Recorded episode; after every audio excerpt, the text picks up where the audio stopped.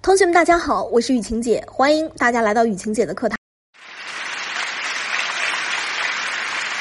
同学有任何情感困惑想要解决和进行情感知识专业化的学习，都可以在主播简介下面或者在相册里找到雨晴姐的小秘书丹阳老师。丹阳老师的微信是雨晴姐丹阳的汉语拼的小写。经常有同学会问我说，雨晴姐，我付出了那么多，可是他和我的关系还是很糟糕。也有同学说，雨晴姐，你不知道我家他呀，什么礼物都不送我，也不管什么节日，任何节日都不送礼物。还有些同学跟我说，雨晴姐，他现在对我越来越冷淡，也越来越不重视了，我也不知道到底是为什么，我做错了什么，更不知道自己以后该如何做。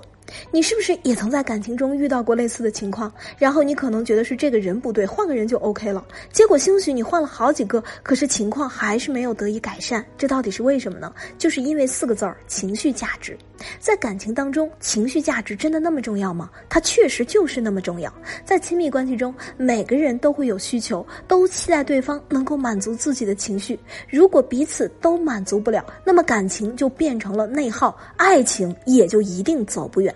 感情中分为2大类型，第一类是过度索取型，另一类呢是不懂提供型。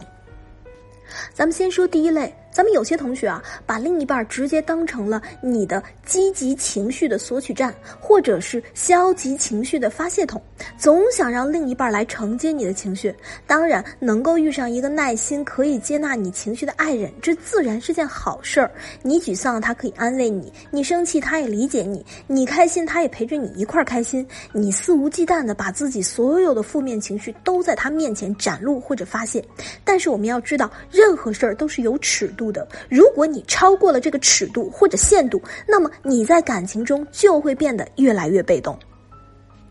因此上，期待对方一直能够给你提供情绪价值，一直对你好，一直安慰你，依靠的一定不是你有多无助，你有多可怜，你跟他认识的时间有多久，而依靠的是你的价值、手段，以及你有多懂他。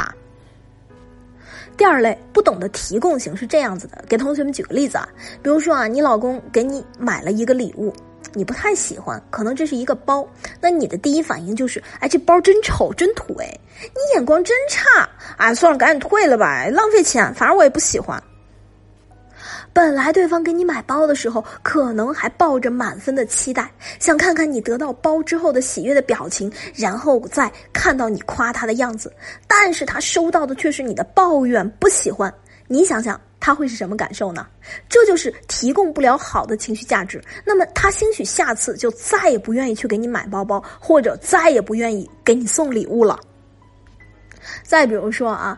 你的另一半送给你一支口红，可是这个颜色也太难看了，哇，死亡芭比粉。这个时候，请你千万不要着急马上去责怪他，而是可以这样说：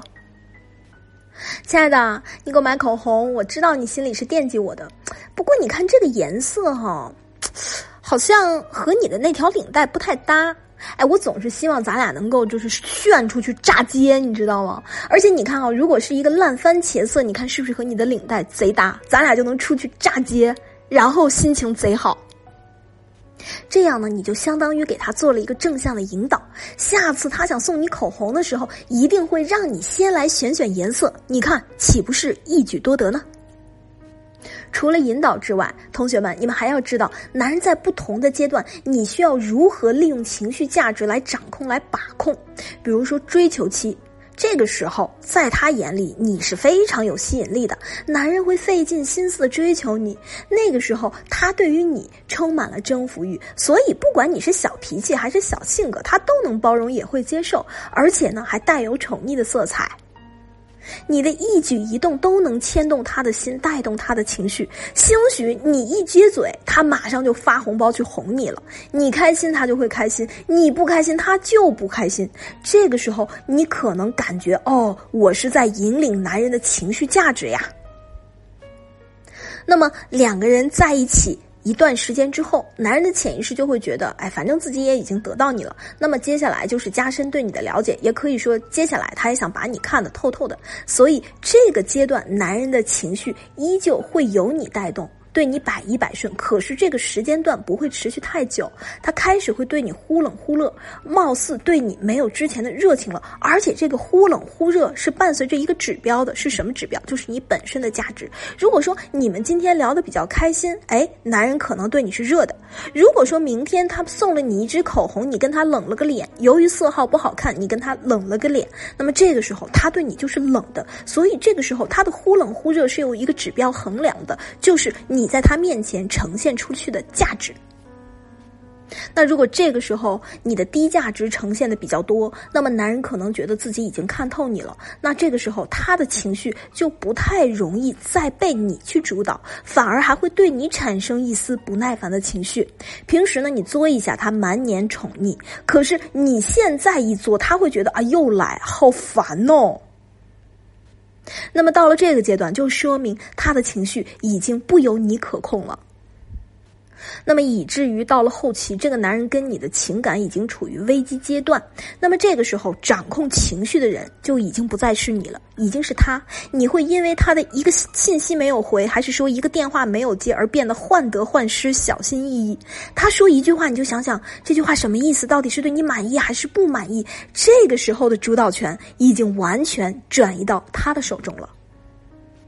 所以同学，你有没有发现你还是你，只是你的主动权在一步步的丢失和消失，这就是因为你缺少思维和方法。我们要知道，不管你现在是处于什么样的情感阶段，你要面对的终究是人性，所以你只有摸清对方的性格色彩，你才知道他真正的心理，你才能够对症下药的去建立沟通和链接，最后达到我们的目的。而如果你连眼前的这个人你都不了解，那么你有可能是越做越错。因此我们解决情感问题一定是基于分析对方性格的基础上，这也是我教我的学员这么去做的。如果你的情感正处于被动的状态，也不知道下一步该怎么办，也不用担心，你可以在主播简介下面或者在相册里找到雨晴姐的小秘书丹阳老师，丹阳老师的微信是雨晴姐丹阳的汉语拼音的小写。同学们，下节课不见不散。